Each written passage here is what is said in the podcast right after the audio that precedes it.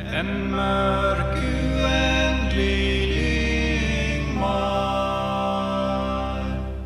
Welcome to Views from the World Tree. On this week's show, we dust off our flashes, grab our pipes, eat a little bit of haggis as we get ready to celebrate St. Andrew's Day. And now, on with the show.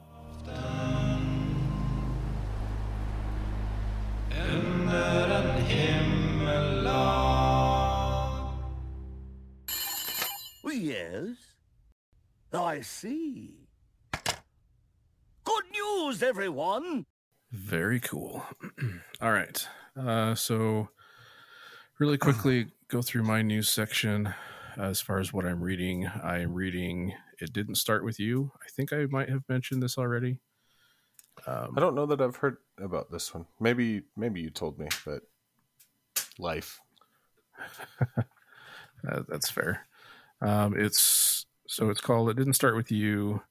How inherited family trauma uh, shapes who we are and how to end the cycle. So it's kind of like a, a self helpy book, I guess. Just trying to like. It's written by a bunch of. Um, well, actually, it's written by one guy, but it's got like uh, contributions, I guess, from a bunch of different PhDs and people who are much smarter than me. um, uh, but it's all about how to like break the cycle of generational bad habits when it comes to family relationships. So, Interesting. Uh, any good takeaways so far? um, there's been a few parts that I've highlighted. Um, I don't have them handy with me, so I'll probably hold off on that until um, I have that, and then probably until I've read more. But so far, it seems good. I don't know. I, I'm not really big on the self help genre, so um, like it, I'm kind of new to to that type of book. Uh, but so far, I'm enjoying it. So it's it's one of my go-to genres when I can't think of something else to uh, to read. is usually like self-help, uh, finance, um, I guess nature, like like the rewilding books that we have mentioned. So it's one of my favorites. Um, a lot of it's fluff, but sometimes you get some good information in there. Yeah, that's what I'm finding, and I've I find that for me at least, um, it helps to not try and like read a lot of it all at once. Sorry, fire's popping behind me. I can hear it through my headphones.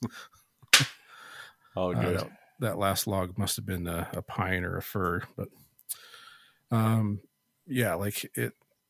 If I try and read too much at once, I get to that phase where I'm just like looking at the words and not really digesting what they're trying to say. So I'm trying to take this one a little bit slower so I can pay attention. Fair. Um, and then as far as watching and playing, um, actually got quite a few that I've been into um, this last couple of weeks. I picked up Modern Warfare 2, Call of Duty Modern Warfare 2. I absolutely loved the campaign. Um, the Blizzard fan in me wants to think that that's um, that's part of the reason is you know because they've been merged with Activision for a while now, but I'm sure Activision has some really good storytelling anyway. But the the technology that has come so far uh, to do these like motion capture cutscenes and stuff, it's it's crazy because um, like you'll get a character on there in this cutscene, and like I so the the general um, that's in the campaign. I can recognize his voice, uh, the voice actor's voice, but I can also look at the the 3D um, modeling that they did for the face, and I can see like it looks like the voice actor. Oh, phenomenal. So it's like you can you can look at the character and recognize just visually who it is. So It's really crazy. So that's been a lot of fun. Um, I definitely suck at the multiplayer though, so um, I need people to carry me. If you're listening and you're, you know, if you're good at Call of Duty, send me a tweet because I just, I, yeah, I, I really enjoyed the multiplayer. Um, then I, tr- or sorry, the campaign, and then I tried to jump into some multiplayer matches and just got my ass handed to me. It was ridiculous. So Yeah. Um that those type of games, those first person shooters, third person sh- shooters, like, you either are really good at them or stay away from multiplayer because people will just roll through you. yeah, so I don't know. Maybe I just need to play enough that it like the matchmaking can uh, can figure out that I'm bad. But anyway, Well, uh, until then, uh, people will be sad that you're on their team. yeah. Um, and then so another game. Um, I guess it's a game. Yeah, it's a game. It's a, a web browser game. But um, I was reading Reddit. Sorry, I can't talk. I've had a wee dram. um, I saw on Reddit um, that someone made. So, have you heard of the game called GeoGuessr? Yeah. Okay, so someone made a clone of that, but for World of Warcraft. So they have like 300 million images from all around um, World of Warcraft. So all of the zones, North, all of like Azeroth, Outland, everything. And they've overlaid it with the map, um, like the aerial map, and it's it's literally like GeoGuessr, like Street View. It's like World of Warcraft Street View. So it'll drop you in a random spot, and you can pick. You can say like, I want to go anywhere in the game, or you can say, I just want to be on this continent or only in this zone. And you can like move around just like in Street View. You can spin around 360 degrees, and then you like drop a pin where you think you are, and it'll tell you how far away you are. It's like it is GeoGuessr to a T, but it's in World of Warcraft. That sounds like somebody had a lot of time on their hands. Yeah, no kidding. Either that or used some like super crazy AI scripting to to stitch everything together. But it was honestly it's amazing. Like With Um, Activision Blizzard's bot sniffing software, I I see their AI machine possibly triggering something. In all yeah, honesty, maybe. I don't know. I mean that this the group that did it, this is kind of what they do. So they also have one for Fortnite and for Grand Theft Auto 5. Uh, this is the same thing. It's a GeoGuessr clone. And then they're working on some other games. They're working on Red Dead Redemption 2, uh, Zelda Breath of the Wild, and one of the Final Fantasies. I don't remember which one. But probably fourteen because that one's open world. Probably, yeah. Um, but yeah, it's been really fun. Um, my wife and I were playing it uh, the other day. She was she was trying to stump me, and I think she came to the conclusion that I'm a huge nerd, and I need to get out more because Took her this long Um, to figure that one out. I know, right? I mean, Yeah, and I I didn't realize how much time I had spent in that game because um, there's a mode that you can do where it disables like being able to move. So pretty much wherever it, it drops you, you have to guess. And uh, it was not as difficult as I thought it would be. interesting. I yeah, I apparently have spent way too much time staring at, at those zones, but and I mean I guess it helps that each zone kind of has a specific like look and feel to it. It's not like the real world where you know Minnesota looks similar to I don't know, Iowa or whatever. Like everything in the real world tends to be really similar, but in the video game world, each zone is pretty different. So I- don't know to an extent. I mean, just thinking about the area that I live in, it, when I go south, um, Colorado into New Mexico, there is subtle differences. Um, probably because most borders are defined by a geological uh, phenomena of some sort, right? So Mm-hmm. Not as vastly different as they are in a video game world, but you, th- there is a difference between locations, in my opinion. Yeah. At least here in the states. True. Um, yeah, so I guess just to shout out the the website, it's lostgamer.io. So should have said that earlier, but if you're listening to this and sounds like fun, lostgamer.io. I know what I will be doing after we finish recording. Um, and then I guess that kind of segues into the last thing that I've been playing, which is uh, the pre-patch for World of Warcraft Dragonflight. Um, uh, so we're recording this on the 17th. On the 15th, they opened up the new race and class to anybody that had opened, or sorry, that had pre-ordered the game. So I've been leveling my my little dragon dude and uh, they also have these like elemental invasions that let you get catch up gear.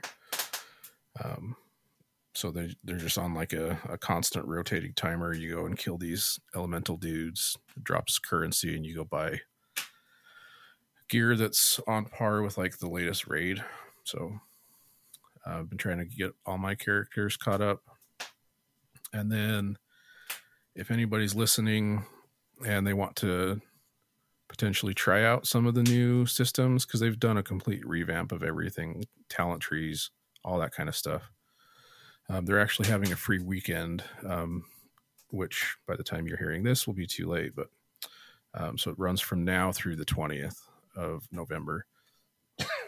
And um, the full game is is open and playable for free no subscription required you can do any any content any any raids. There's no level cap. Um, the only thing you can't do is the new uh, Dracthyr race class because that's tied to the the Dragonflight pre-purchase. But other than that, everything's open.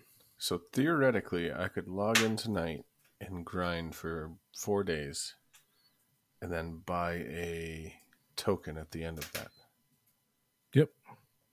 with all the uh, gold farming that I was doing. Yep. It's not bad. Yeah, a lot of people are, are um, I don't know if they're doing that specifically, but um, it's been really cool to see like the world being super populated again. Like doing some of these elemental invasions. Um, I mean, I have a, a fairly beefy computer, at least as far as WoW is concerned. Um, I don't have the latest graphics cards, but I do have two of them um, slide together and it was struggling at a couple points trying to render everybody's spell effects and stuff. Nice. So I think there was probably, and I know it like a lot of people, it phases people, like the the server phases people away from each other. But uh, there was probably a couple hundred people all in this area, so it's been really cool. It's kind of like when when WoW was at its height, and that's what everybody was doing. That that's awesome. That I miss those days. Uh, a lot of me misses that game. I still don't think that I will ever go back. Yeah. So Um. Oh wow, I'm going for 15 minutes. I need to talk faster. Uh. So in you're you're good. We're we're we're discussing things right now. so then uh, regular news. Um, I was talking about this on Twitter, but I have picked up an app. It's not called Walk to Mordor. That's what the old one was called. This one's called like Fantasy Hike or something. Uh, but it's basically a fitness tracking app where you walk to Mordor.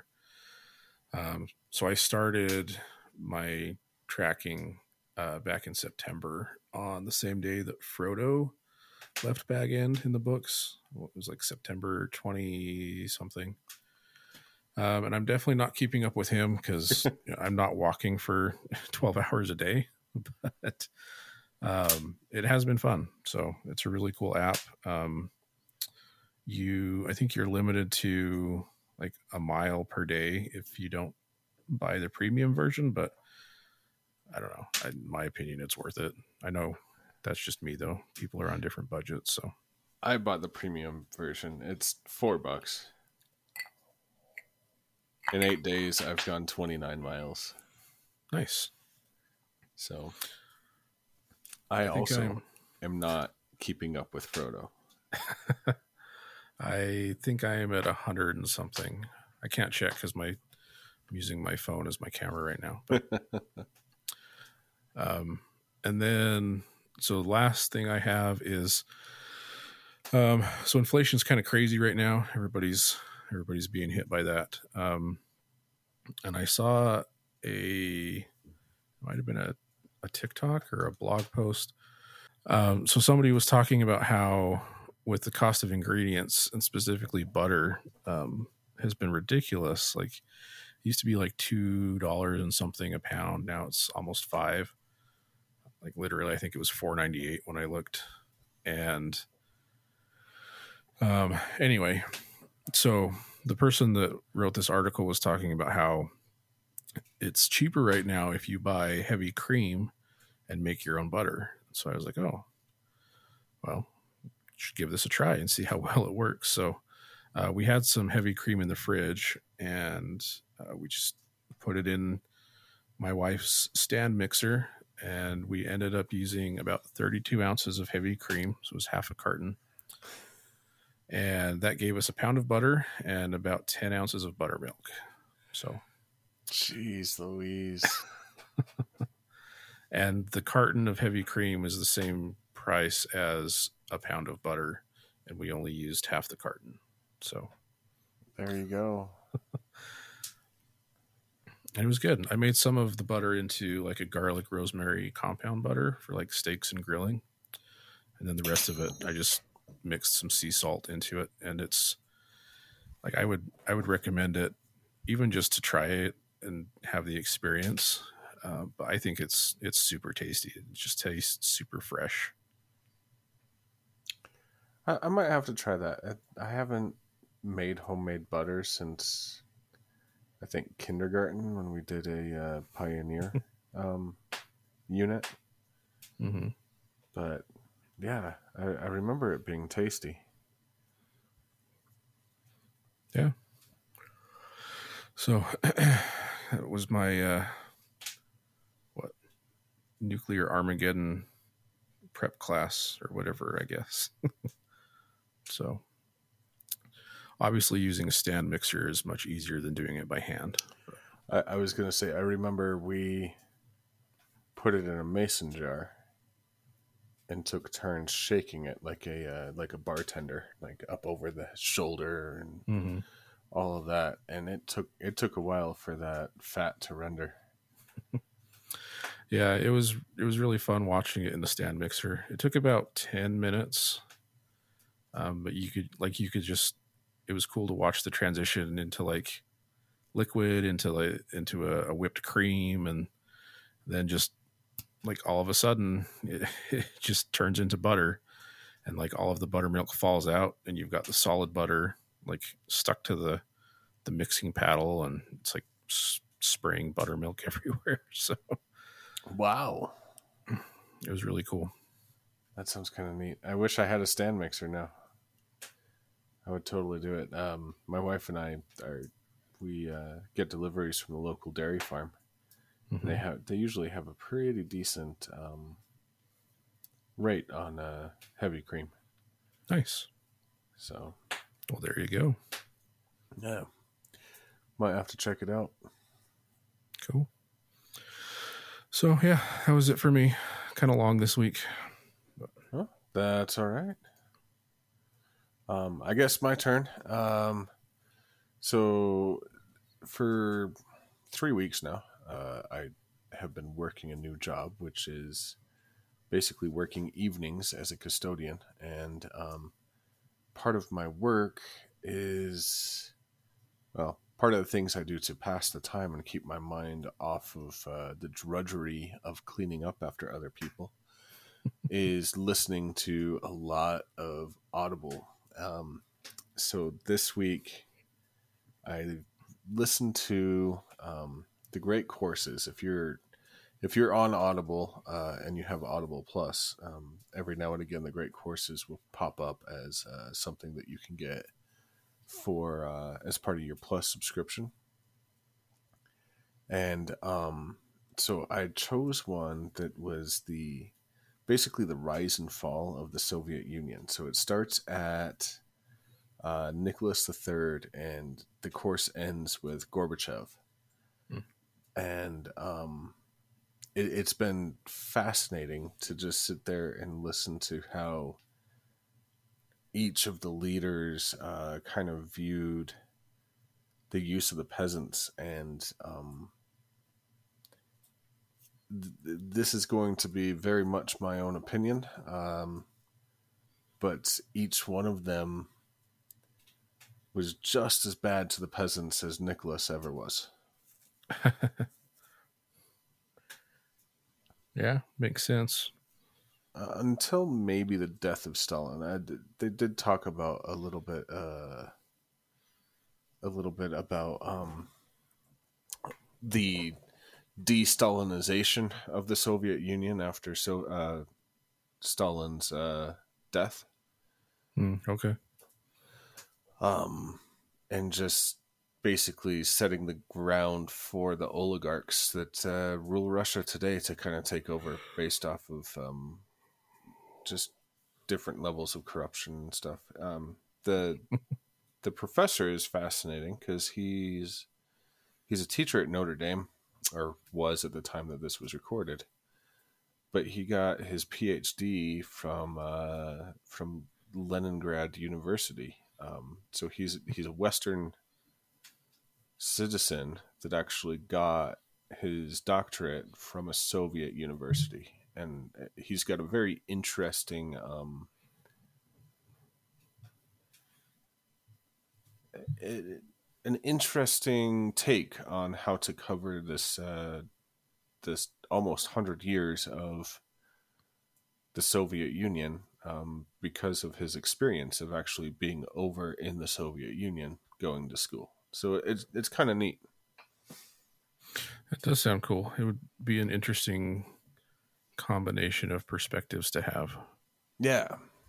Um, he definitely makes a lot of uh, parallels to what was going on in America during the Cold War to what was going on in Russia during the Cold War, and it, it it's neat. Um, it's a history that we're kind of protected from uh, over here in America.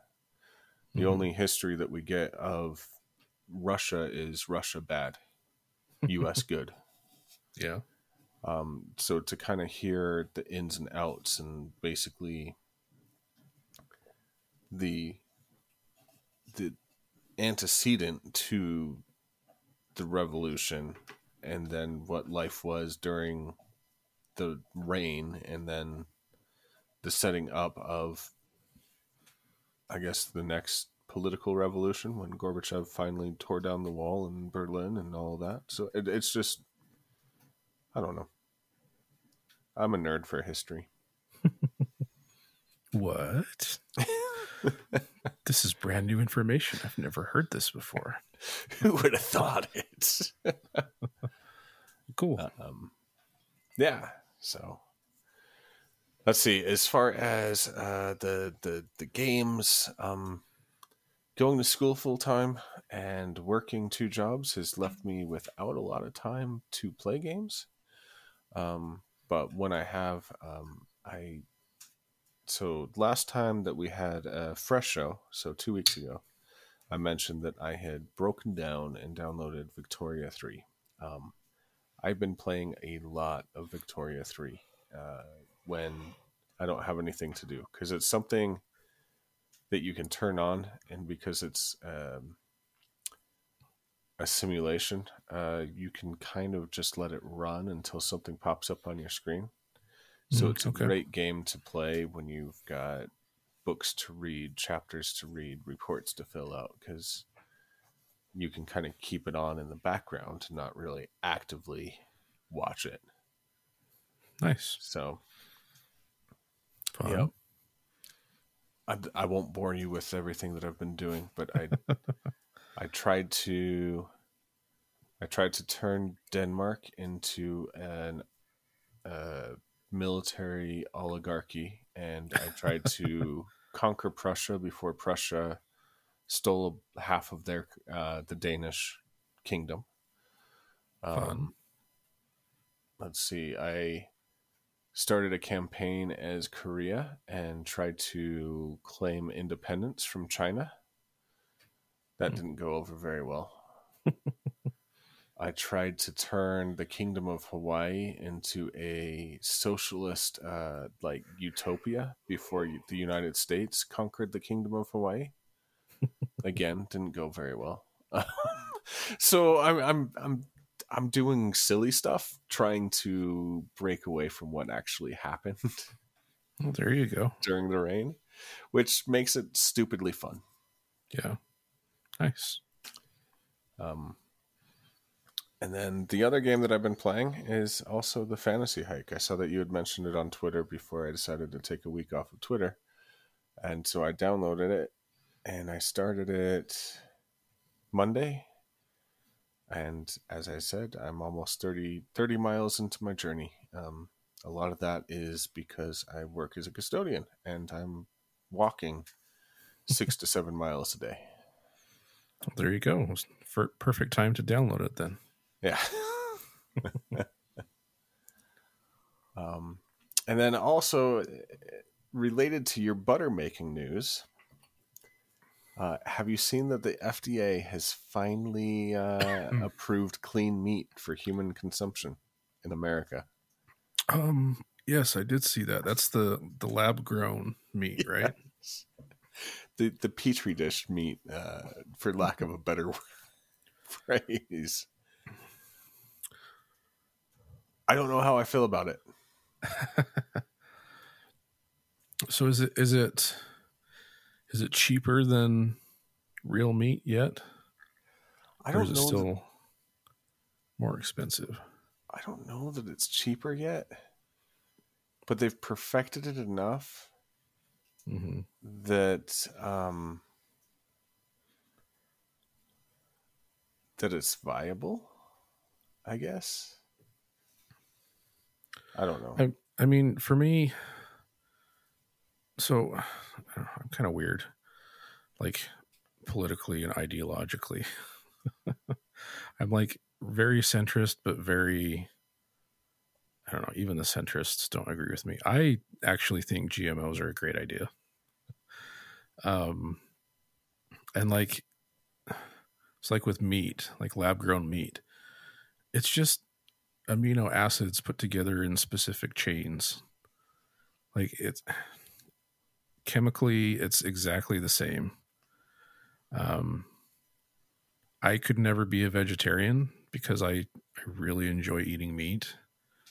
Um, but at the same time, I don't really care if my beef comes from a cow or if it is artificial. It's the same chemically, it's the same thing. It's, you know, yeah, grass fed beef or grain fed beef is going to taste a little bit different. Um, you know, an actual animal will always have a little bit of a different taste just depending on what it ate.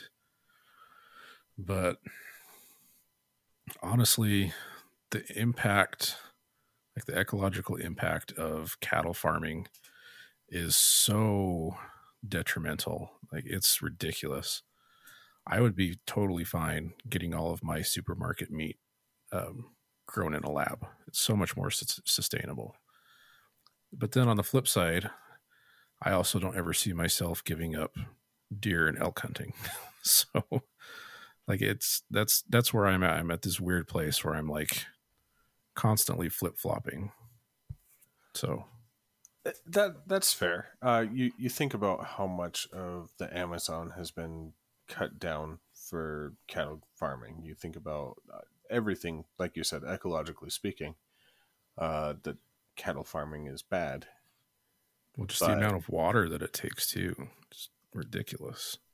You and I have a lot of experience in cattle country. We know that a good steak has marbling. I don't know how they're going to mimic that in a lab. Yeah, I don't know.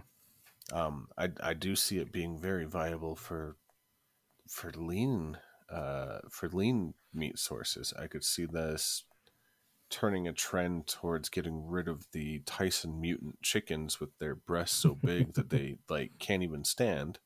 Hmm or um, perhaps uh, these turkey farms that basically grow turkeys in inhumane um, conditions for in America, basically one, maybe two holidays. So two days out of the year, and just the deplorable conditions of the that these birds are living in. Like, I could see it working for that.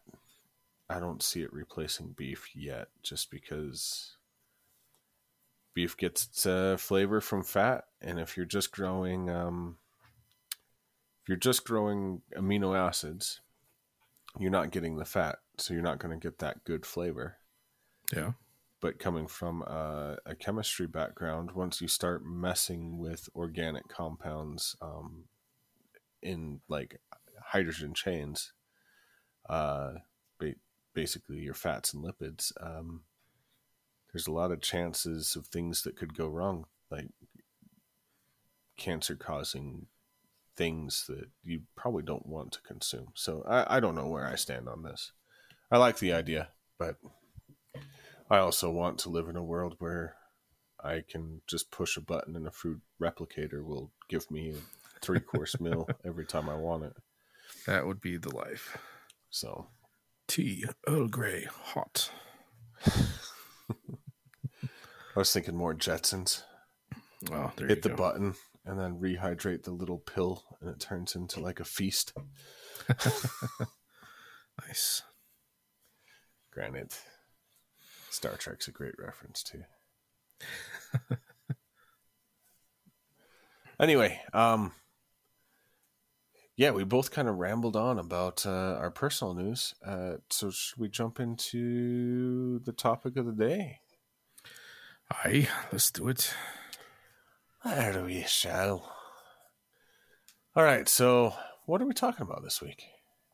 Uh, well, on November 30th, uh, there's a Scottish celebration, St. Andrew's Day. So we, I don't think we talked about this last year at this time, uh, but we decided this year we would go into a little bit of the history. What, uh, what is the reason for the holiday? What is done on the holiday?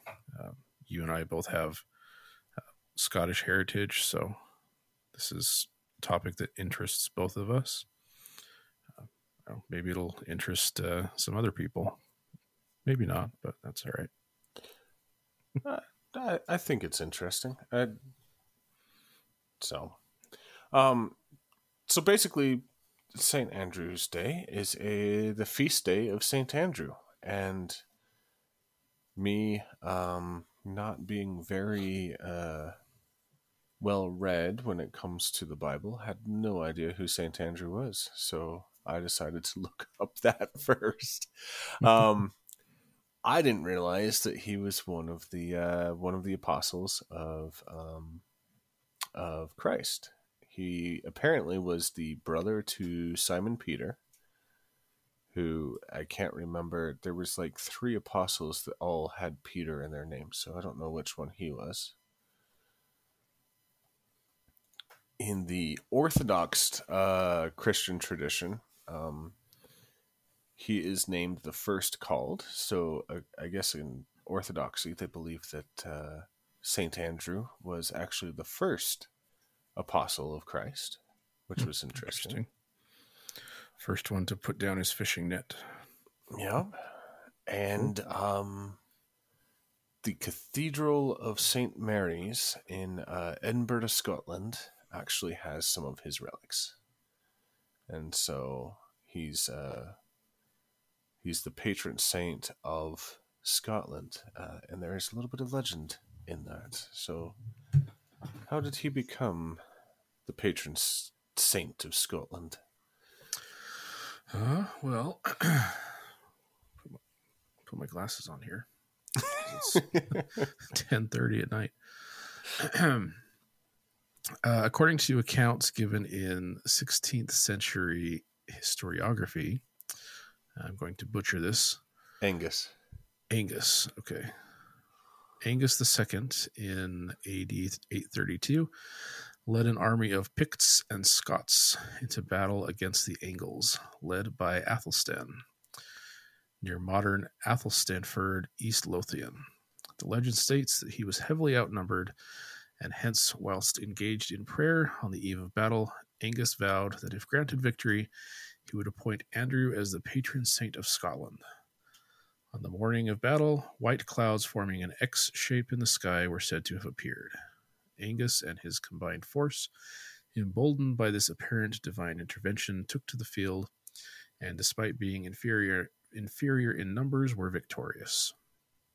Having interpreted the cloud phenomena as representing the crux decussata, upon which Andrew was crucified, Angus honored his pre battle pledge and duly appointed Andrew as the patron saint of Scotland. The white saltire set against a celestial blue background is said to have been adopted as the design of the flag of Scotland on the basis of this legend. However, there is evidence that Andrew was venerated in Scotland before this.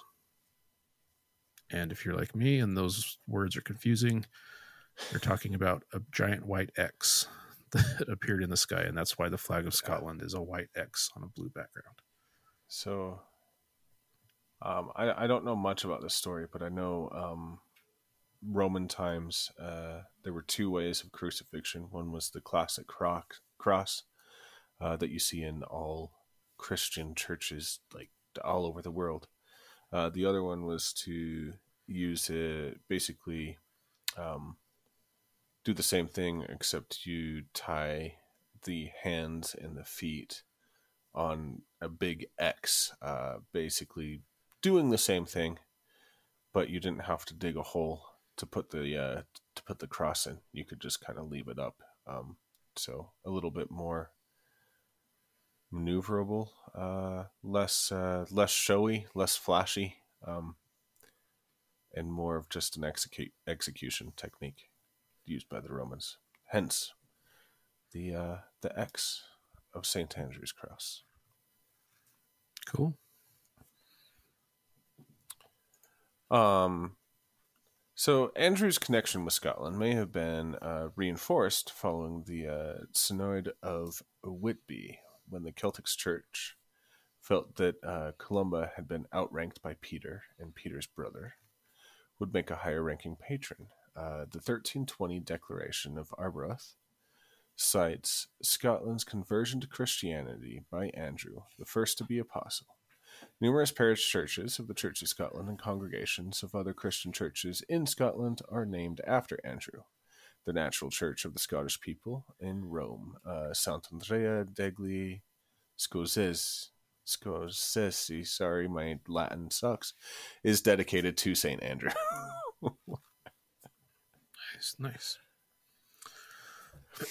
um, so the last note uh, that we have here about the legend of Saint Andrew, uh, there is a local superstition that uses the cross of Saint Andrew as a hex sign on the fireplaces in northern England and Scotland to prevent witches from flying down the chimney and entering the house to do mischief. By placing the St. Andrew's cross on one of the fireplace posts or lintels, witches are prevented from entering through this opening. In this case, it's similar to the use of a witch ball, although the cross will actively prevent witches from entering, whereas the witch ball will passively delay or entice the witch in hopes of entrapping it. Um, this reminds me, uh, when I was younger, like elementary school, uh, whenever you play silly games when you don't know how to interact with people, you you play silly games, and uh, one of them, like the cooties. Uh, crossing your two pointer fingers into an X, like uh, basically St. Andrew's cross, like, oh no, you can't come near me, you can't go come near me, you can't hex me, I'm blocking you. Like, it just reminds me of these uh, like this tradition from the old country. Uh, Scotland and Ireland and Northern England settled, basically settled most of what is uh, the United States, uh, has roots to these people. Um, and so it, it's just funny how these old traditions have kind of been reinterpreted by the youth of today. I don't know if they still do that. I sound like an old man. The youth of today. I am just youth, youngins.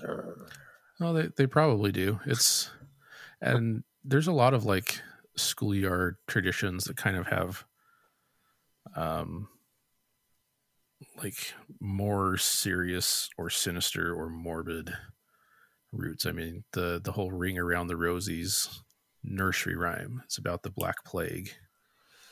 Um, Yeah. so there's uh, there's a lot of stuff like that. But anyway, an interesting bit of trivia for you. Um, in the UK, they actually say that nursery rhyme a little bit different than us. Uh, here in America, we say "Ring around the rosy, ash, uh, pocket full of posy, ashes, ashes, we all fall down."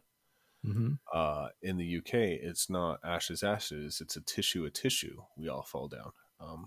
Because sneezing was one of the signs that you had caught the Black Death, and so uh, just a just interesting, uh, interesting bit of trivia for you. Let's see if we played the the UK version of Ring Around the Rosie, then maybe COVID wouldn't have been such a big deal. No, no, they they, they still died of the plague. Yeah. So, anyway.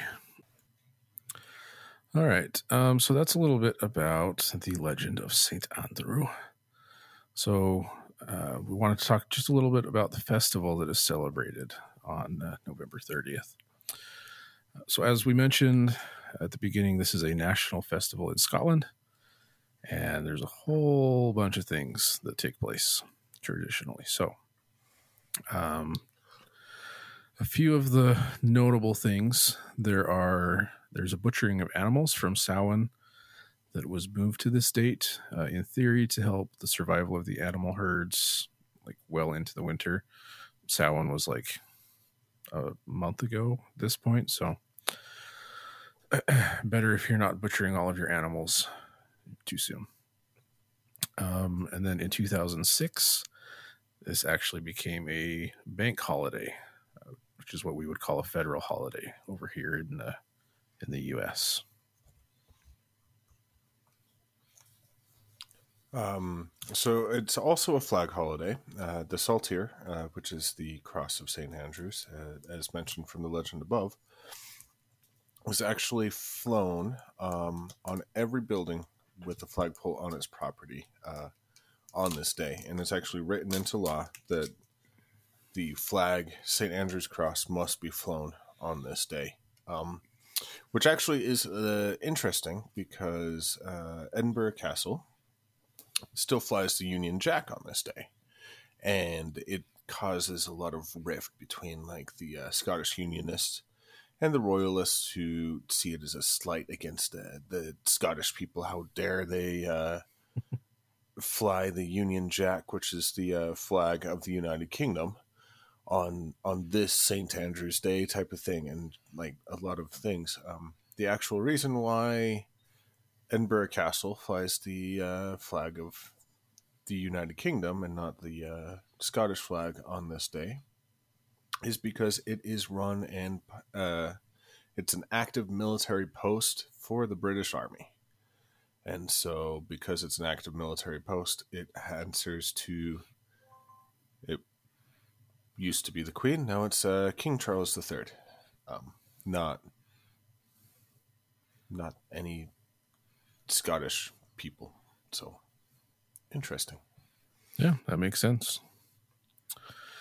Um, so, in addition to the uh, the official holidays, the the day is a celebration of Scottish culture. Uh, there's music and food. It also marks the start of the traditional Scottish New Year.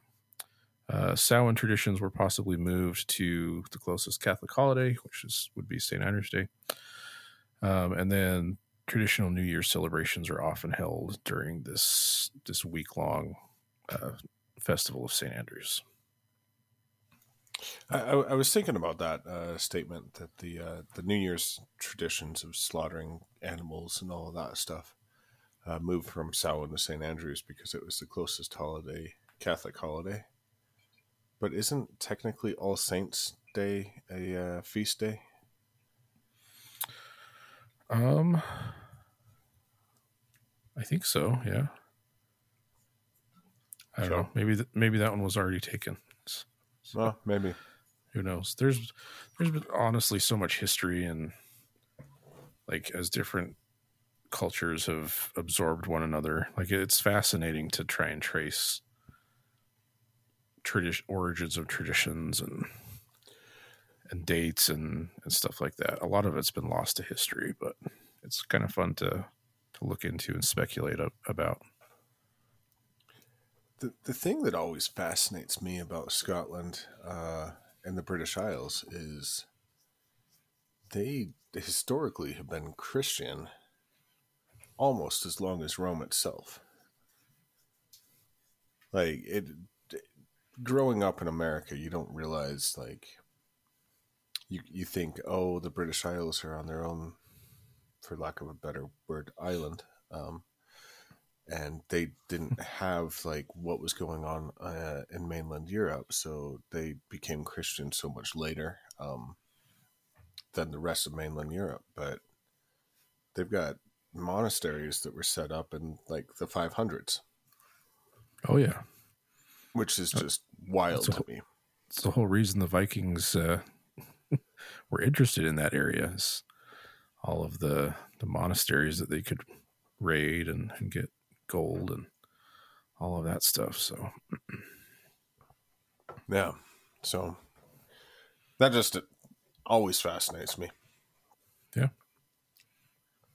Anyway, um, so uh, another thing that is constantly uh, celebrated anytime that Scottish culture, uh, Scottish heritage is celebrated, something comes up called a Burns Night. Um, and this is something the St. Andrews Society of Colorado does. I'm sure the St. Andrews Society of Idaho does. Uh, they host these Burns dinners.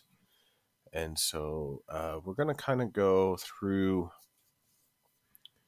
um, what a Burns dinner is. So, first, Robert Burns is considered the uh, the national poet of Scotland. He wrote there on a, a lot of uh, music, poems. Um, I want to say that he wrote the uh, unofficial national anthem of Scotland. Um, may or may not. I'm not entirely sure on that. But um, basically, the true Renaissance man. Um, and he was uh, alive during the Jacobite uprising, um, which we'll probably go into on another podcast in the future. So basically, Protestants versus Catholics, huge war, lasted over a hundred years. That's all you really know needs to know about the Jacobite uprising. If you want to learn more, watch uh, Outlander on Netflix or Yeah. Stars. There you go.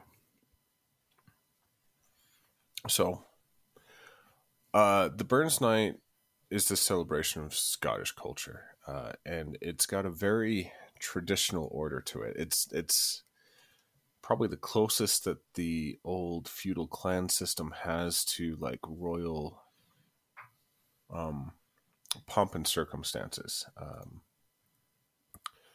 every time a Burns dinner is held, uh, you have bag- bagpipers who will um, pipe in the guests, usually playing one of uh, Burns' songs. And then there's a welcoming speech. Uh, and this is where the host will state the reason for the feast, um, why he's hosting, he or she's hosting. And then they say grace, uh, which is a, a prayer. Um, and so uh, the grace that they have that they say uh, is always the same one is some hay meat and cannot eat, and some would eat that went it.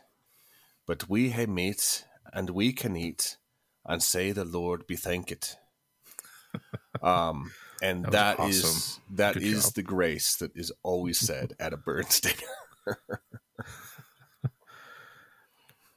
Good job on that one. You made me want to stand up and yell freedom.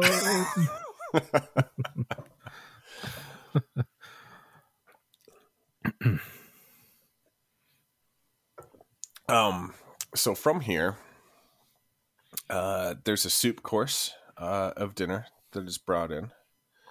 It's usually uh, potato soup, um, and then two local soups also based on uh, potatoes called uh, skink or cock-a-leekie, which is served. And then the pipers return uh, to to pipe in um, Scotland's national dish, which is haggis. Um, traditionally, this is a uh, meat dish. Um, it's basically oats and um, and uh, the sausage making bits of uh, the cow fermented um, together. It's it's kind of tasty. It's um, definitely a unique taste, but but I enjoy it. So if you ever And go to one of these, it's stuffed into a sheep's stomach and boiled. um, not in America because that won't pass Well- um, Right. food safety regulations. so what we have here in America is a little bit different.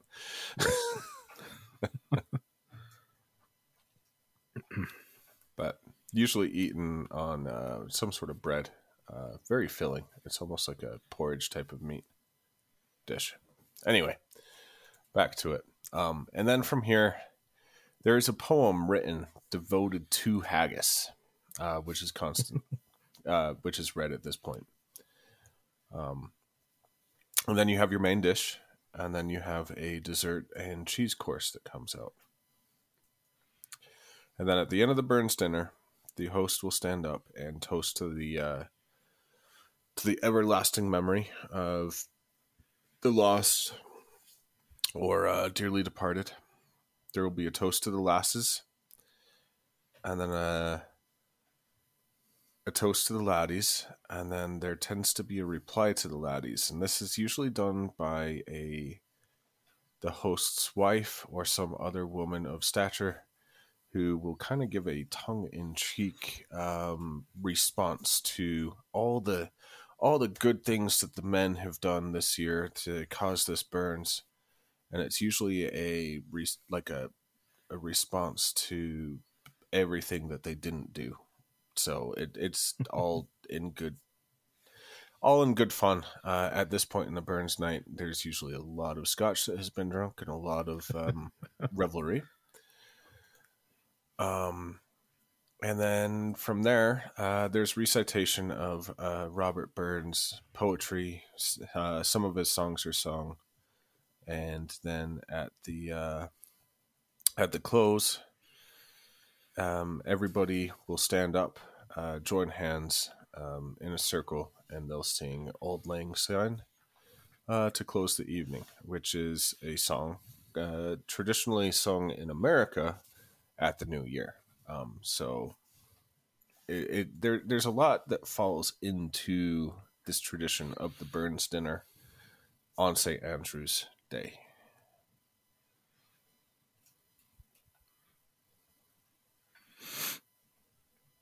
Yeah. Um, and then throughout the the week, there's obviously other family traditions that uh, people might do. So, all in all, big party. Yeah, If the Scots can do anything, they can party. I was gonna say they're they're uh, they're a little more reserved than their Irish cousins, but uh, they do know how to throw a good party. Yep. All right. Well, I think that brings us to mindfulness. There you go. Um, you so this is a poem by Robert Burns. Um, you looked it up, and you're Scottish. is much better than mine. So I think that you should read it to us. Okay. uh, so this is a poem about winter um, by Robert Burns, and and for the mindfulness moment, um, I, as I was doing the show notes this week, I was thinking, what what better? We, try to do poems, quotes, things like that. Uh, what better way to end our St. Andrews episode than um, reading a poem by Robert Burns about uh, about winter. So here we go. When biting Boreas fell and dour, sharp shivers through the leafless bower. When Phoebus gaes a short-lived glow, far south the lift, dim darkening through the flaky shower, or whirling drift.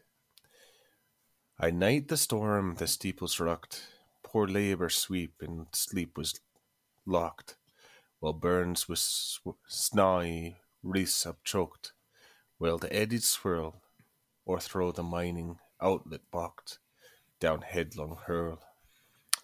Listening the doors and winnocks rattle, I thought me on the hourly cattle, or silly sheep would bride, uh, would bide the brattle, a winter ward, and throw the drift deep layering sprattle beneath the scar.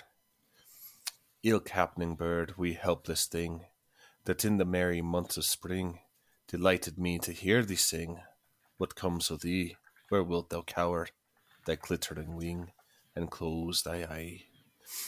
Even you on murdering errands toiled, lone from your savage homes exiled, the blood-stained roast and sheepcote spoiled, my heart forgets while pitiless the tempest wild sore on you beats. And this is Robert Burns talking about the winter. Was that okay? Yeah, that was really good. I, I tried to get the trill in there, um, which is kind of hard coming from an American accent. It is, yeah. But uh, you did really good. I was impressed. So, Um, so the Scottish accent is kind of hard, and uh, a lot of the poetry is written uh, very colloquially. Um, so, um, kind of Canterbury Tales ish. It's easier to understand if you actually say it out loud. Uh, but the the premise of this is uh, basically that um, the winter's coming down and um, the lights darkening. Uh, days are getting shorter. Snow's starting to fall. Um, and, and the storms coming in and um, the, these these poor laborers are now stuck inside rather than being able to be outside and doing what they uh, need to make a living. And um, so the poet is sitting in his house listening to the wind rattle uh, rattle the boards rattle the windows rattle all the carving uh, all the things that keeps the storm outside. And it's uh, to him it sounds like um, cattle or sheep walking through the fields or possibly a war um, and then he starts thinking about uh, spring and how uh, he he starts thinking about these poor little birds that are uh, out in this storm uh, that he he enjoyed sitting out and watching during the warmer months. And he wonders what's uh, what's come of the bir- birds.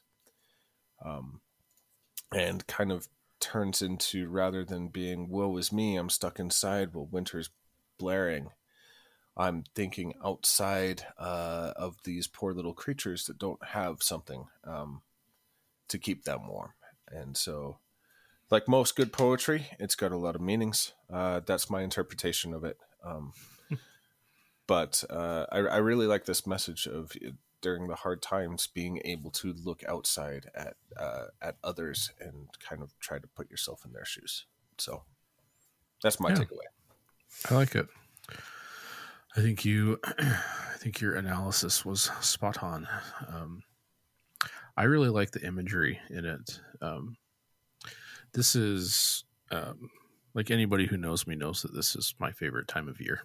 so um, when the you know the the days get really short and the nights gets get long and it gets dark super early, like most people really hate this time of year especially if you have like um, you know seasonal affective disorder or whatever.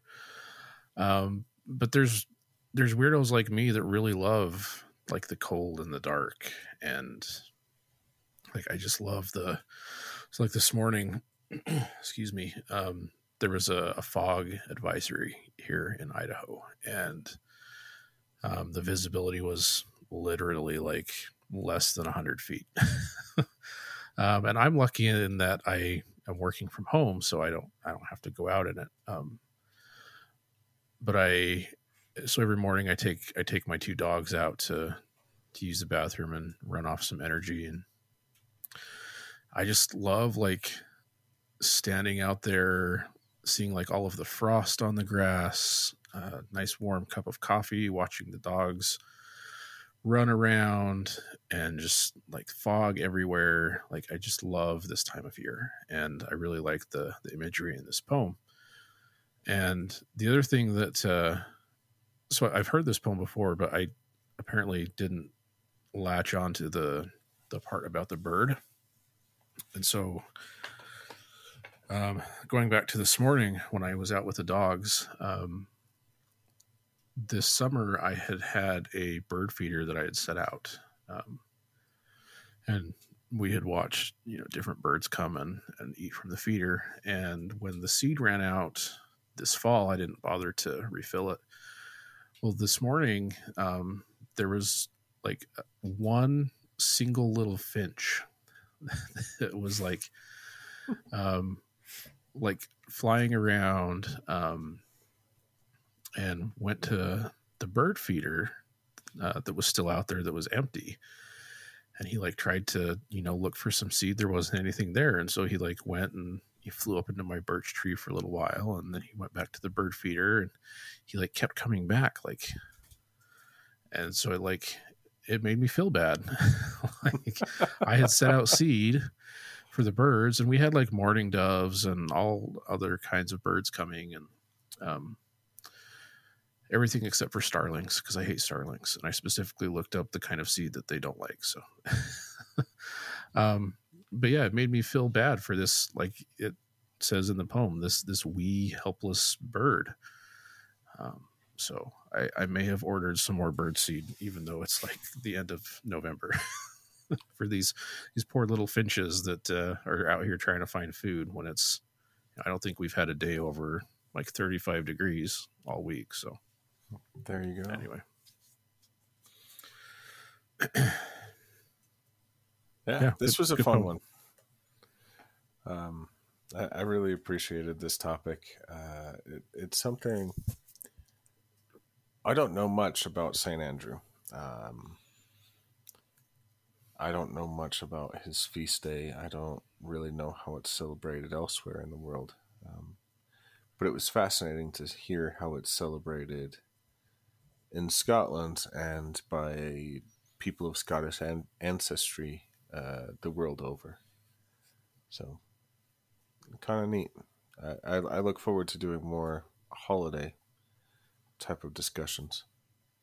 Yeah, this was this was fun. And I, I mean, I knew about St. Andrew's Day, but I definitely learned a lot more um, through uh, through this episode. So it's good.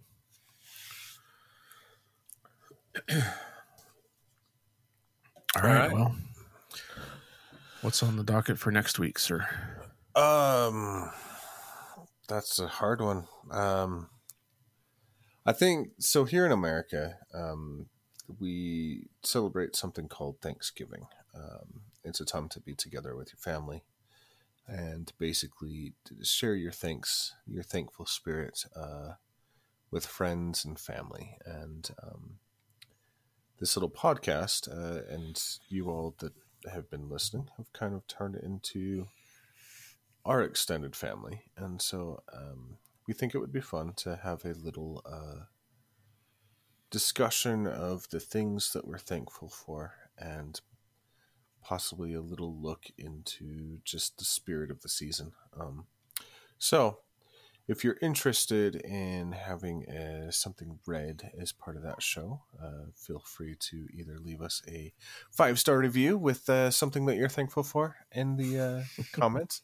or you can email us um, at uh, podcast at viewsfromtheworldtree.com. And we look forward to uh, being thankful with you next week. All right. We'll see you then.